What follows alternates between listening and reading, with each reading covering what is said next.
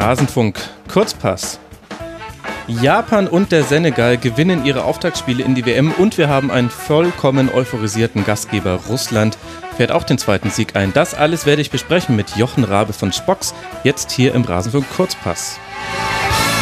Jochen, sei mir sehr herzlich gegrüßt. Servus Max, schön, dass ich hier sein darf. Ja, im wahrsten Sinne des Wortes, du stehst neben mir hier in den Rasenfunkstudios. Eine seltene Ehre, Gäste hier begrüßen zu dürfen. Ja, ist auch eine seltene Ehre und sehr schön, die ganzen verrückten Professorenstudios hier mal zu sehen. also ganz so verrückt ist es hoffentlich nicht. Für mich ist jetzt die große Herausforderung, dass du meine Sendungsnotizen sehen kannst. Das verändert ein Gespräch immer, habe ich schon festgestellt. Ich habe ja meine eigenen Notizen auch. Ich bemühe, ja. mich, ich bemühe mich mehr in die zu gucken. Du bist ein absoluter Vollprofi, das kann man allerdings sagen. Das ist mir gleich aufgefallen. Da packt er seine Notizen aus. Das ist schön zu sehen. Und die werden wir vielleicht auch brauchen, wenn wir über das Spiel Kolumbien gegen Japan sprechen wollen. Eine rote Karte in der dritten Minute gegen Kolumbien verändert das ganze Spiel. Daraus folgen dann auch das 0 zu 1 nach Strafstoß. Aber auch in Unterzahl und in 87 Minuten gegen Japan hat dich Kolumbien trotzdem negativ überrascht? Hättest du dir mehr erwartet oder kann man da sagen, naja, zu zehnt, was soll man da noch machen?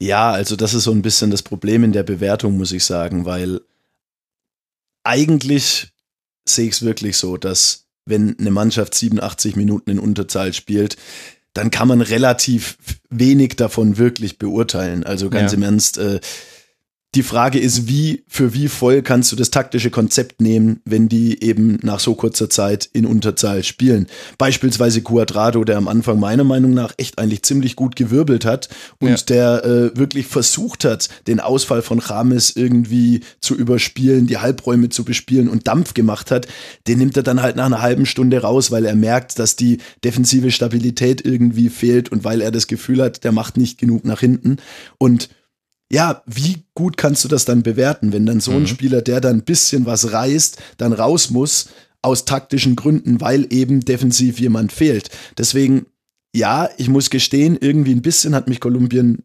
enttäuscht.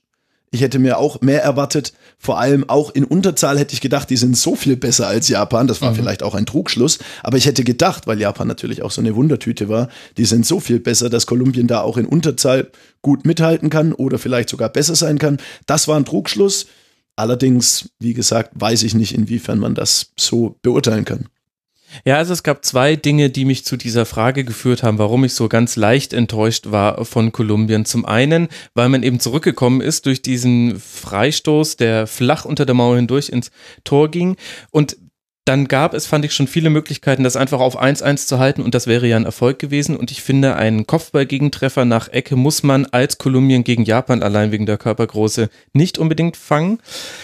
Und dann auch deshalb, das kann aber auch etwa ein Kompliment für Japan sein, weil auch in der sehr zurückhaltenden Art und Weise, wie Kolumbien dann gespielt hat, Japan trotzdem immer wieder Chancen kreiert hat. Und zwar relativ einfach. Also die haben auch, wenn du Halbräume ansprichst bei Quadrado, also Halbräume, liebe Hörerinnen und Hörer, die sich mit Taktikbegriffen nicht so auskennen, wir haben quasi die Räume ganz außen, einen Korridor an der Außenlinie und wir haben quasi den 16 und die Halbräume sind ist dieser Korridor, der zwischen der Außenlinie und dem 16er ist. Das heißt so halb mittig im Feld.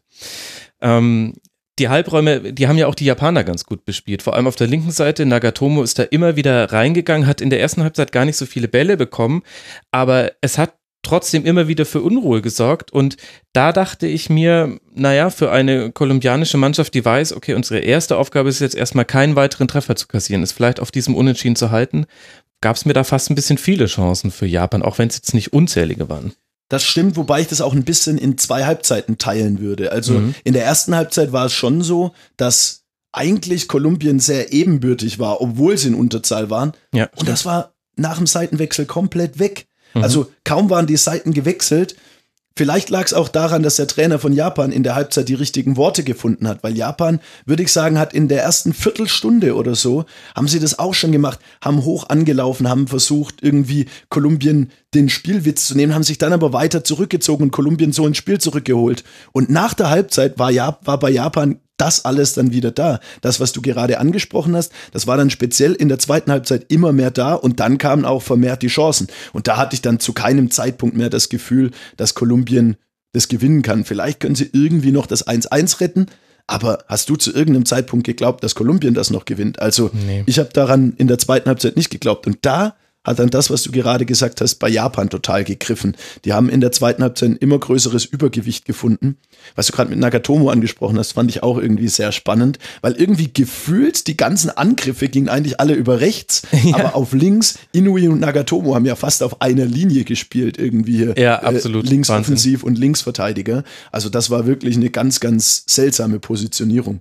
Und ja, irgendwie hat mir das gut gefallen, wie Japan das in der zweiten Halbzeit gemacht hat. Also ihr habt ja schon in der WM-Vorschau gesagt, das ist so ein bisschen eine Wundertüte und ich glaube, wir haben jetzt ein bisschen ein besseres Bild davon, wie die eigentlich spielen. Ja, das stimmt. Und da kann man ein paar Dinge mitnehmen. Zum einen gutes Positionsspiel, sehr, sehr passsicher. Sie, das hat mir auch wirklich sehr gut gefallen, wie man da sich langsam nach vorne kombiniert hat, nicht immer so ganz vogelwild.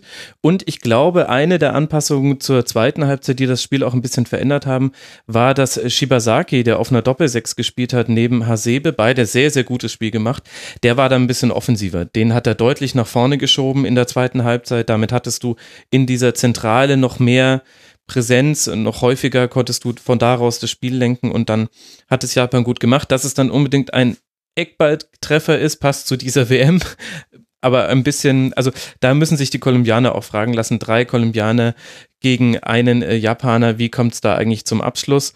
Und auch Ospina macht nicht die allerbeste Figur, wobei es auch schwierig ist, äh, weil ihm der Weg versperrt ist. Aber so macht Yuya Osako sein Tor und trifft zum 2 zu 1. Wobei Ospina gerade auch zuvor schon das ein oder andere Mal wirklich stark gehalten hat. Er macht bei ja. dem Tor natürlich jetzt nicht die beste Figur. Und irgendwie ist es ja auch völlig gegen das Klischee. Also ja. für, für, das Klischee dieser WM, dass natürlich wieder alle Tore durch Standards fallen. Ja, Wahnsinn. Aber gegen das Klischee, dass die in Anführungszeichen kleinen Japaner dann irgendwie gegen drei große kolumbianische Abwehrspieler, ich glaube Falcao war auch noch da mittendrin, der jetzt auch nicht unbedingt Kopfball schwach ist, dass sich da Osako so durchsetzt und das Ding ins lange Eck köpft. Ja, das stimmt. Und generell hat auch Japan gar nicht so sehr auf Flanken verzichtet, wie man es vielleicht früher schon gesehen hat. Und das war eigentlich auch recht erfolgreich. Also vier Flanken kamen zum Mann. Glaubt mir, liebe Hörerinnen und Hörer, das ist ein Höchstwert für diese WM bisher, auch wenn man es kaum glauben mag. Also Japan mit sehr positiver Leistung, nicht nur wegen des Ergebnisses, sondern auch die Art und Weise, wie man sich ganz souverän geholt hat und auch ohne groß zu wackeln. Kolumbien jetzt deutlich unter Zugzwang, die werden jetzt dann ihr nächstes Spiel gegen Polen gleich haben, die ja auch unter Zugzwang sind. So ja, aber äh, ich möchte bei Japan auf jeden Fall auch noch Yuya Osako rausheben. Ja. Ich meine, man könnte immer denken, die, die Spieler haben alle die Saison so unendlich auf den Schultern. Und das schien, schien mir bei Osako nicht so sein. Ich fand, der war spritzig, der war stark im Zweikampf, der war deutlich durchsetzungsfähiger als beispielsweise Falcao auf der anderen Seite. Ja, und der hat da vorne echt richtig Dampf gemacht und hat mir richtig gut gefallen. Also da hatte ich nicht das Gefühl, dass der die Saison mit dem FC jetzt irgendwie noch so unendlich in, dreifacher Körper, in dreifachem Körpergewicht irgendwie auf den Schultern liegen hat. Nee, den Eindruck hatte ich auch nicht. Ich glaube, da wird sich der aufnehmende Verein Werder Bremen gut gefreut haben mit Blick auf Osako, hatte auch die meisten Torabschlüsse fünf an der Zahl und am Ende steht eben dann ein 2 zu 1 für Japan. Und dieses Ergebnis hatten wir auch beim zweiten Spiel dieser Gruppe H, nämlich Polen gegen Senegal und auch in derselben Konstellation, nämlich dass Senegal als vielleicht, na gut, eher die Überraschungsmannschaft und Polen als ähm, die Mannschaft, die man so als europäischer Beobachter als Favorit eingeordnet hätte, wieder gewinnt die Überraschungsmannschaft. Bei Polen beginnt Milik als Zehner in einem 4-2-3-1. Das war so die große Frage. Darf er in der Nationalmannschaft ran? Das war zuletzt nicht immer so. Und beim Senegal durfte Sané neben Koulibaly in der Innenverteidigung ran. Kara wurde nicht mehr rechtzeitig fit. Wie hat dir denn das Spiel gefallen? Also irgendwie ist es ja so ein bisschen die Upset-Gruppe, hat man so das Gefühl. Vorher äh, haben alle bei jeder Gruppe so gesagt, es ist völlig sicher, welche beiden Mannschaften weiterkommen. Und in der Gruppe waren sich alle sicher, dass Kolumbien und Polen weiterkommen. Ich war jetzt bei dem Spiel irgendwie überrascht, dass vorher Polen alle so sehr als Favoriten gesehen haben, weil ich schon finde, dass Senegal irgendwie auf sehr vielen Positionen richtig gut besetzt ist. Und ja. das hat sich für mich ein bisschen bestätigt. Ich fand, die Polen waren von ihrer ganzen Spielanlage sehr behäbig, sehr langsam. Der Spielaufbau, den fand ich ziemlich oldschool. Also ja. Krichowiak hat sich immer hinter die Innenverteidiger fallen lassen, hat dann Ball bekommen, hat dann erstmal links und rechts geguckt, hat nach vorne geguckt, hat links und rechts geguckt, hat einen Ball dann irgendwo hingeschoben. Das war alles langsam, das war sehr behäbig und irgendwie unkreativ. Dann haben die beiden Innenverteidiger von Senegal, was für mich ohne Witz eine der geilsten Innenverteidigungen der WM ist. Also Koulibaly, Sané finde ich Bombe und das hat sich jetzt in dem Spiel auch bestätigt. Ja. Ich habe gestern auch getwittert, äh, dass Heidel Sané jetzt vor diesem ganzen WM-Wahnsinn unter Vertrag genommen hat. Da wird er sich unendlich die Hände reiben, weil äh, ja, für den könnte man nach der WM wahrscheinlich 40 bis 50 Millionen zahlen, wenn er weiter so spielt. Klar, das war jetzt nur ein Spiel. Aber die haben Lewandowski komplett aus dem Spiel genommen. Ja. Der hat keinen Stich gemacht und deswegen fehlte es den Polen ein bisschen an, an Mitteln. Sie hatten kein Tempo, sie haben es nicht geschafft, Lewandowski einzubauen und Milik hat es auch nicht so wirklich geschafft, Lewandowski da irgendwie zu entlasten und deswegen fand ich die Polen relativ enttäuschend. Ja, also sie hatten viel Ballbesitz, aber eben genau in der Zone, in der es dem Senegal nicht wehgetan hat. Das äh, sieht man wunderbar, dass es nur im Aufbaudrittel war. Da durfte Polen machen, was es wollte, aber sobald es über die Mittellinie und dann in den Bereich 40 Meter vom Tor ging, da stand Senegal einfach sehr diszipliniert. Das ist sowieso das Grundthema, was sich durch diese Weltmeisterschaft durchzieht. Ein gut geordnetes 4-4-2 gegen den Ball. Das habe ich jetzt gefühlt schon 18 Mal gesehen. Ja was wahrscheinlich sogar wirklich stimmt. Wahrscheinlich haben es 18 von 32 Mannschaften Minimum gemacht. Das Interessante ist, dass bei diesen 4-4-2-Systemen meistens die Flügel relativ offen sind, weil damit das kompakt steht, das heißt, kompakt bedeutet, dass die Abstände nicht so groß sind zwischen den Spielern, schieben die das meistens sehr zusammen und die Flügel sind offen. Und was bei dieser WM noch total fehlt, sind schnelle Spielverlagerungen. Sowohl durch einen langen Ball, hat man ganz selten gesehen, als auch durch, dass man, man kann ja auch mit drei Pässen kommst du ja auch schnell von einer Seite zur anderen. Du musst die, die Verteidigung ins Laufen bekommen und zwar in das, in das Laufen in den Räumen, dann gibt es nämlich auch die Lücken. Und das haben ganz, ganz wenige Mannschaften überhaupt geschafft. Spanien vielleicht noch, Brasilien hat es teilweise ganz gut gemacht. Dann hört es eigentlich auch schon sehr schnell auf. Deutschland kann man da auch leider nicht nennen, die können das in der Regel auch. Und das hat der Senegal 1A gemacht und dann ist es aber jetzt nicht nur eine Mannschaft, die stark verteidigt, sondern sie haben halt auch eine sehr gute Qualität nach vorne. Ich fand, jeder Angriff des Senegals hatte ein höheres Tempo. Liegt natürlich auch daran, dass der Senegal häufig aus Umschaltsituationen heraus nach vorne gekommen ist. Aber eine tolle Ballsicherheit äh, und du hast eben nicht nur Sadio Mané, den großen Star vom FC Liverpool, sondern auf der anderen Seite Saar macht genauso viel Wirbel. Das ist etwas, was ich auch ansprechen wollte. Also, das ist so eine Mannschaft, bei der man irgendwie erstmal aufs Line-Up guckt und sich denkt, ja, okay, Mané macht vorne alles. Also mhm. das ist so der, der erste Impuls, den man hat. Und das fand ich überraschend, dass das irgendwie überhaupt nicht so war. Also Sadio Mané war natürlich trotzdem bei, bei vielen Gegenstößen, hat, war er dann trotzdem der, der den Ball irgendwie bekommen hat und das Tempo gemacht hat. Aber es war bei weitem nicht so, dass alles nur über Mané lief, sondern ja. die waren überraschend flexibel im Aufbau ihrer Angriffe. Ich hatte jetzt auch nicht das Gefühl, äh, du kannst mir da bestimmt mehr sagen, aber ich hatte jetzt auch nicht das Gefühl, dass Manet derjenige ist, der mit riesengroßem Abstand die meisten Ballaktionen hat. Nee, Im nee, Gegenteil. Also von den Offensivkräften fand ich das relativ ausgewogen. Ich habe auch ein bisschen mehr erwartet, dass die noch ein bisschen wilderes irgendwie Konter- und Angriffsspiel fahren. Und es war deutlich strukturierter, als ich das erwartet mhm. habe vom Spielaufbau obwohl die ganzen Stürmertypen da vorne relativ dynamische Typen sind, bei denen man eigentlich erwarten könnte, okay, sie pressen drauf und schalten dann um wie die Verrückten. Und das ist eben nicht so passiert. Das war deutlich strukturierter, als ich das erwartet hätte. Ja, ich ich hatte in der WM-Vorschau ja noch Senegal als Überraschung. Es wurde dann, ich wurde überstimmt, so wurden sie zu Fall. Ups, ich ärgere mich ein bisschen, dass ich da nicht mehr drauf beharrt habe, weil einfach ein, eine tolle Mannschaft, wo viel gestimmt hat. Wobei man dazu auch sagen muss, der Spielverlauf hat ihn auch perfekt in die Karten gespielt. Abgefälschter Ball zum 1 zu 0 und dann dieses kuriose 2 zu 0, wo der Spieler aus einer Verletzungsbehandlung wieder aufs Feld läuft und so quasi direkt den Rückpass erläuft und an Chesney vorbeigeht. Fandest du das eine diskussionswürdige Szene, dieses 2 zu 0? Inwiefern? Ist das ein guter Moment für den Schiedsrichter, ihm zu sagen, ja, bitte jetzt aufs Spielfeld kommen? Ach so, ja, das, das ist natürlich die Frage. Also ich habe gedacht, du fragst jetzt, ob das irgendwie illegal war oder. Also nee, nee, nee, das war schon genau. alles äh, regulär, aber halt höchst unglücklich, wenn genau. der Spieler, der natürlich, äh, weil gleichzeitig wurde auch eine Auswechslung vorbereitet, deswegen ja. sah es auch optisch so aus, vielleicht geht er jetzt auch raus, vielleicht bleibt er draußen. Also es war wirklich schwierig auch für die Polen zu erkennen, oh, da ist ein Spieler, der läuft jetzt rein, deswegen dürfen wir diesen Rückpass nicht spielen, der natürlich trotzdem schlecht geschlagen war, aber so insgesamt eine Verkettung unglücklicher Umstände. Sagen wir so, das ist dieses typische Thema, da sind wir jetzt wieder bei, bei so äh, Stammtischvokabeln, aber das ist wieder dieses Thema Fingerspitzengefühl. Mhm. Es ist vielleicht einfach nicht, tatsächlich nicht die glücklichste Situation für den Schiedsrichter zu sagen, komm jetzt mal rein. Aber ich würde trotz allem auch wenn das irgendwie da das Fingerspitzengefühl äh, fehlte, würde ich trotzdem diese unglaubliche Fehlerkette nochmal ansprechen wollen, weil sowohl der Rückpass von Krichowiak als auch äh, wie Bettnarek dann pennt und wie Chesney rauskommt, also dieses Missverständnis zwischen den beiden, das ist trotz allem unerklärlich. Also ich meine, der Rückpass und das Verhalten von diesen beiden, gut, das Verhalten von diesen beiden lässt sich natürlich dadurch erklären, dass da der Spieler angerannt kommt, den man nicht auf dem Zettel hatte, aber das war trotzdem ein unglaublicher Blackout, der zu Recht mit einem Gegentor bestraft wird, finde ich. Absolut. Es wurde hinten raus dann nochmal spannend, weil man nach einem Freistoß Kopfballtreffer nochmal rankam, aber am Ende konnte der Senegal relativ souverän diesen Sieg dann einfahren. Polen hat interessanterweise noch reagiert in der zweiten Halbzeit, also hat darauf reagiert, dass man nicht offensiv angelaufen wurde, deswegen auf Dreierkette umgestellt. Man hatte, man hat da im Prinzip den den vierten Spieler gar nicht gebraucht und dann musste sich äh, Krikowiak oder manchmal hat es ja auch Zelinski gemacht, nicht mehr so fallen lassen, um überhaupt Ballkontakte zu bekommen, weil du aus einer Dreierkette ein bisschen geordneter da aufbauen konntest.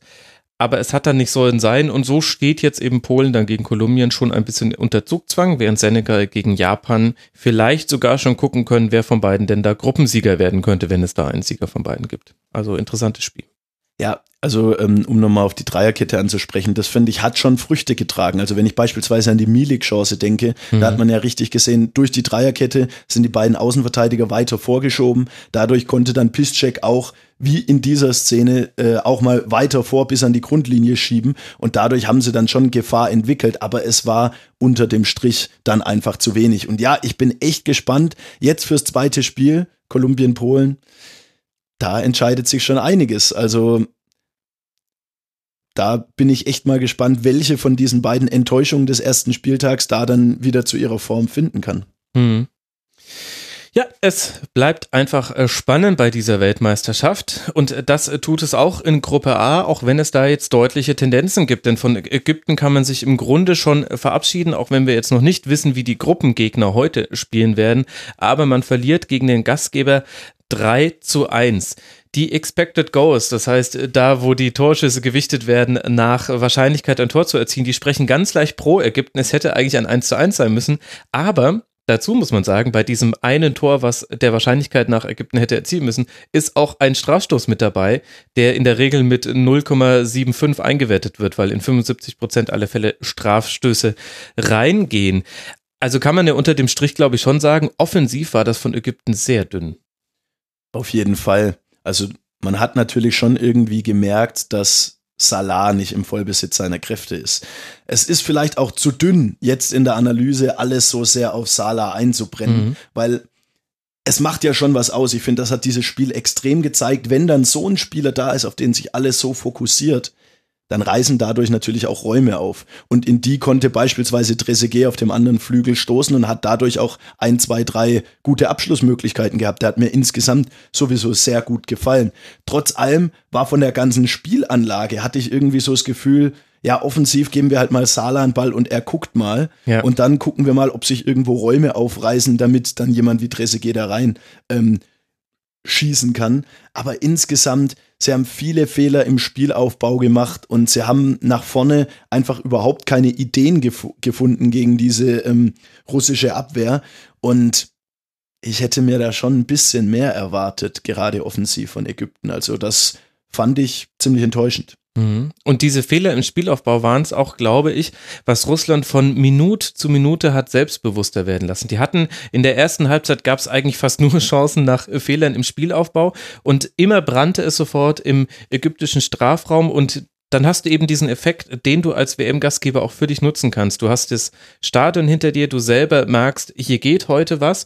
Und dann fand ich, die Entstehung des äh, Tores war natürlich kurios, ein Eigentor in der 47. Minute von Fatih. Aber dem Spielverlauf nach fand ich es folgerichtig und finde auch, dass Russland sich diesen Sieg sehr verdient hat.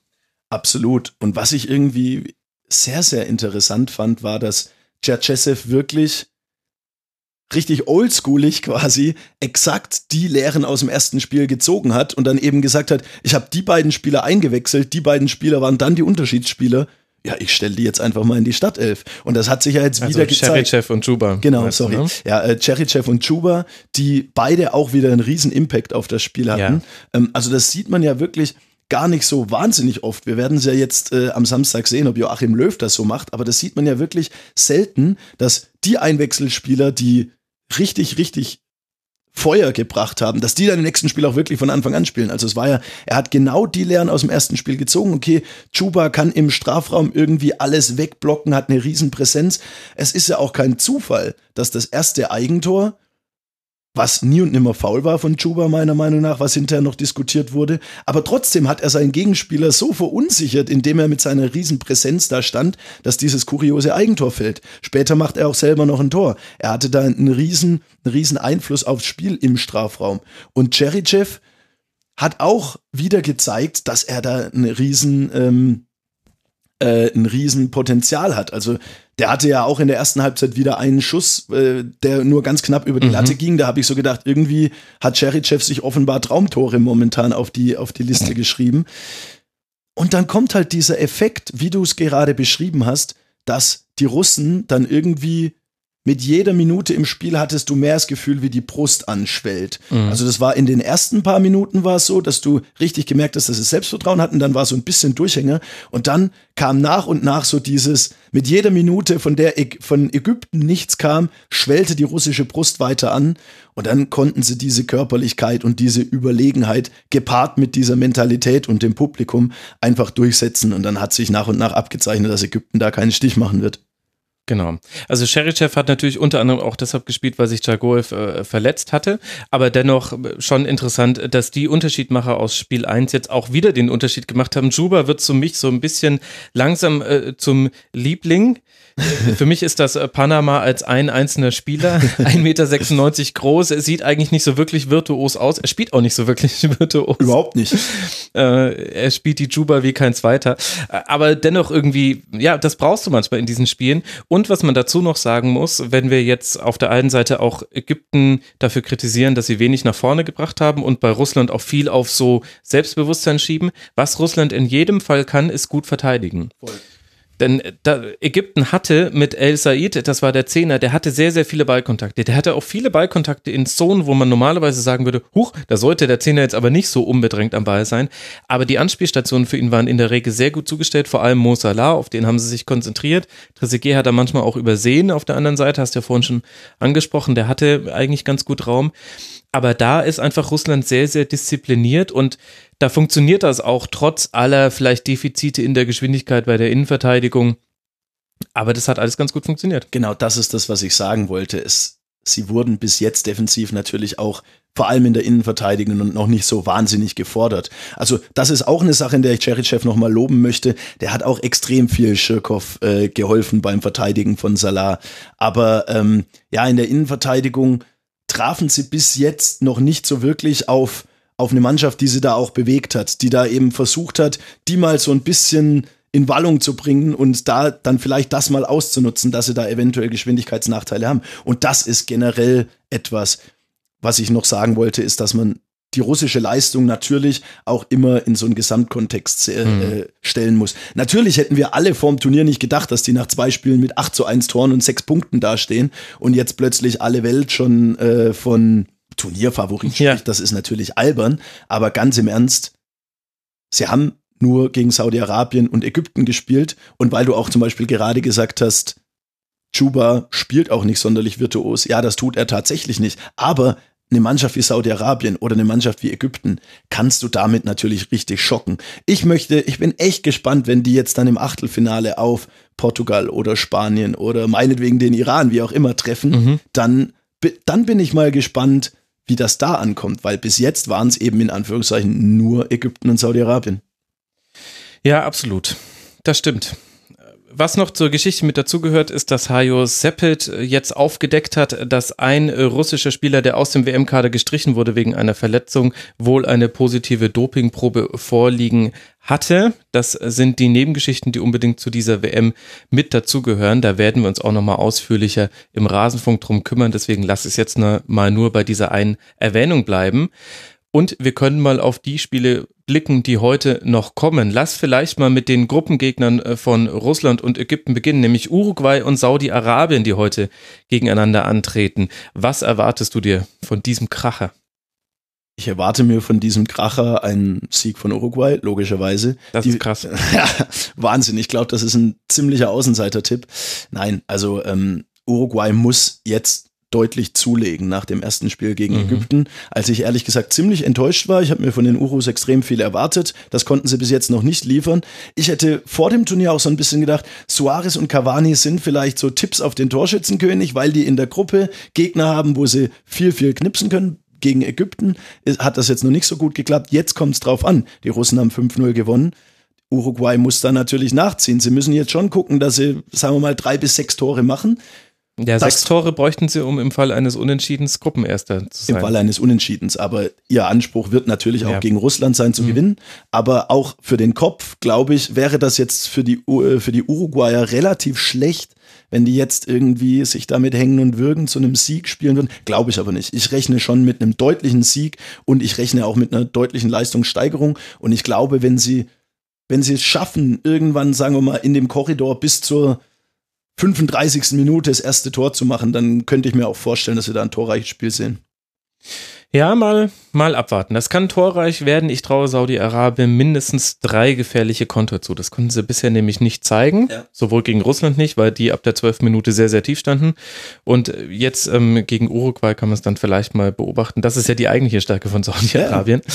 Die Konter hat ja die deutsche Mannschaft unter anderem auch erfahren. Und dann haben wir heute auch die ersten Partien oder die zweiten Partien in der Gruppe B. Da trifft Portugal um 14 Uhr auf Marokko das wiederum unter Zugzwang steht nach dem 0 zu 1 gegen Iran im ersten Spiel. Was erwartest du dir denn da? Ich fand die Marokkaner in den ersten 20 Minuten gegen den Iran so überragend, dass ich am Ende, also dass ich richtig gemerkt habe, wie ich plötzlich mit denen mitfieber, weil es mhm. mir so Bock gemacht hat, den, den erst, äh, die ersten 20 Minuten zuzuschauen. Und dann haben sie es am Ende verloren. Und jetzt, wie du sagst, stehen sie natürlich irgendwie mit dem Rücken zur Wand. Ich bin gespannt, wie sie das gegen die Portugiesen schaffen, ob sie da das wieder schaffen können, diesen energischen Fußball aufzubauen und diesmal vielleicht irgendwie Profit rausschlagen. Also ich würde trotz der überragenden Leistung von Ronaldo, ich sage bewusst nicht Portugal, sondern von Ronaldo im ersten Spiel, würde ich das nicht als gesetzt ansehen, dass Portugal dieses Spiel gewinnt. Also ich könnte mir da ein Unentschieden durchaus vorstellen. Und wie erwartest du Portugal in dem Spiel? Werden die eher abwartend auftreten oder werden die versuchen, das von hinten raus zu kontrollieren? Denn das finde ich ist so das bisschen größte Fragezeichen. Beim Spiel gegen Spanien waren die Rollen klar verteilt und der Spielverlauf hat dann Portugal auch perfekt in die Karten gespielt. Dadurch, dass man früh geführt hat, konnte man dann sehr äh, früh sich tief hinten postieren und die Konter sind brandgefährlich bei Portugal. Einfach wahnsinnig schnelle Spieler und äh, Cristiano Ronaldo, der ist schnell und treffsicher. Das ist eine ganz gute Kombination. Wie erwartest du denn die Portugiesen gegen Marokko? Ich habe von Portugal schon lange nicht mehr gesehen, dass sie ein Spiel wirklich komplett dominieren. Also hm. ich erwarte auch gegen Marokko ein Spiel, in dem zumindest in der ersten halben Stunde Portugal Marokko erstmal machen lässt und eben auch wieder auf Konter setzt. Obwohl Portugal auf dem Papier als Europameister mit Cristiano Ronaldo und Co. der klare Favorit ist, erwarte ich trotzdem, dass die eben sagen, hier ihr Marokkaner, jetzt ihr seid unter Zugzwang, macht ihr mal und dann eben wieder auf Konter setzen. Das glaube ich, ich schätze Portugal einfach als eine Mannschaft ein, die irgendwie dieses Spiel nicht so angehen kann, dass sie sagen, wir sind hier der Favorit, also haben wir jetzt 80 Prozent Ballbesitz. Ich glaube schon, dass die Portugiesen auch wieder eher auf Konter setzen werden. Ja, das wird gespannt äh, zu beobachten sein in diesem äh, frühen Spiel heute, wie die Spielanlage bei beiden Mannschaften ist und bei Portugal, wo man wegen dieser fehlenden Dominanz in den Spielen immer dazu neigt, sie ein bisschen zu unterschätzen.